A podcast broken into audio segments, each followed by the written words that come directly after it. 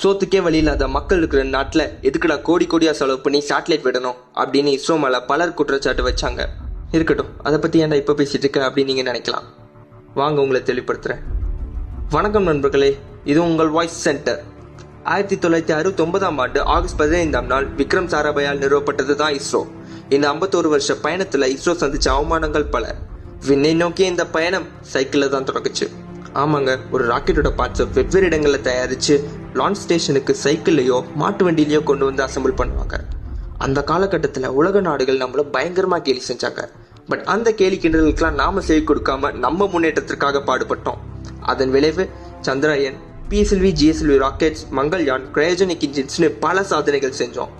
இரண்டாயிரத்தி பதினாலு அக்டோபர்ல நம்ம லோ பட்ஜெட் மங்கள்யான் மிஷனை கேலி செஞ்சு நியூயார்க் டைம்ஸ் வெளியிட்ட கார்ட்டூன் தான் இது.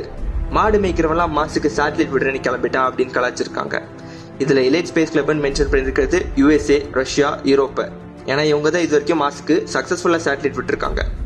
இதுக்கும் மசராம நம்ம முன்னேற்றத்திற்காக நாம பாடுபட்டோம். பல சாதனைகள் அடுக்கிக்கிட்டே போனோம்.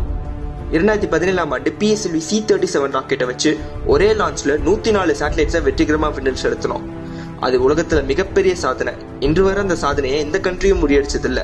இதுல வெறும் மூணு தாங்க இந்தியன் சேட்டலைட்ஸ் மிச்சம் எல்லாமே ஃபாரின் சேட்டலைட்ஸ் கமர்ஷியல் பர்பஸ்க்காக நம்ம நாட்டில் நம்ம ராக்கெட்ல இருந்து விண்ணில் செலுத்தினோம் அன்னைக்கு டைம்ஸ் ஆஃப் இந்தியாவில் வெளிவந்த கார்ட்டூன் தான் இது. நம்மளை மட்டம் தட்டுறவங்கள நம்ம வெற்றியால திருப்பி அடிக்கணும் அப்படிங்கறத உணர்த்துது.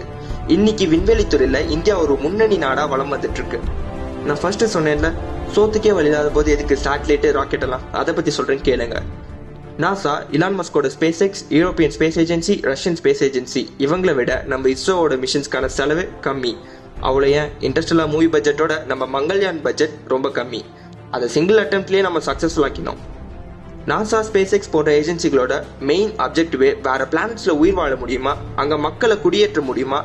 நிலால தண்ணி இருக்கா? அப்படிங்கிற ரிசர்ச் ஓரியன்டா தான் இருக்கும். பட் இஸ்ரோட மிஷின்ஸ்லாம் development oriented like communication weather forecasting transportation போன்றவற்றை மேம்படுத்துற வகையில இருக்கும். இது போன்ற சேட்டலைட்ஸ் புயல் போன்றவற்றை முன்கூட்டியே அறிந்து மீனவர்களுக்கு எச்சரிக்கை விடுத்துரும். அக்ரிகல்ச்சருக்கு உதவுற சேட்டலைட்ஸும் நம்ம நிறைய விண்ணல் செலுத்தியிருக்கோம். கம்யூனிகேஷன் சேட்டலைட்ஸ் எல்லாமே நம்ம டிஃபென்ஸ்க்கு ரொம்ப முக்கியம். உரி சர்ஜிக்கல் ஸ்ட்ரைக் கூட அதை வச்சு தான் நம்ம பண்ணோம். இப்படி விவசாயிகள் மீனவர்கள் ராணுவத்தினர் போன்ற எல்லாருக்கும் உதவியதோட இனி சாதாரண மக்களுக்கும் உதவுற வகையில நாவிக் அதாவது இந்தியன் ஜிபிஎஸ் அப்படிங்கிற ஒன்றை இஸ்ரோ கண்டுபிடிச்சிருக்கு. கூடி சீக்கிரம் இது பயன்பாட்டுக்கு வந்துடும் இஸ்ரோவோட பத்துல ஏழு மிஷின்ஸ் இந்திய மக்களுக்கு உதவுற வகையில தான் இருக்கும். இப்போ உங்களுக்கு புரிஞ்சிருக்கும்னு நினைக்கிறேன். இஸ்ரோவோட சேட்டலைட்ஸ் எல்லாமே வீண் செலவு இல்லைன்னு. இப்போ சொல்லுங்க சோற உருவாக்குற விவசாயிகளுக்கும் மீனவர்களுக்கும் நம் உயிர் காக்குற ராணுவத்திற்கும் உதவுற இஸ்ரோ. ஒரே தானே. நன்றி வணக்கம். மீண்டும் உங்களை அடுத்த எபிசோட்ல சந்திக்கிறேன்.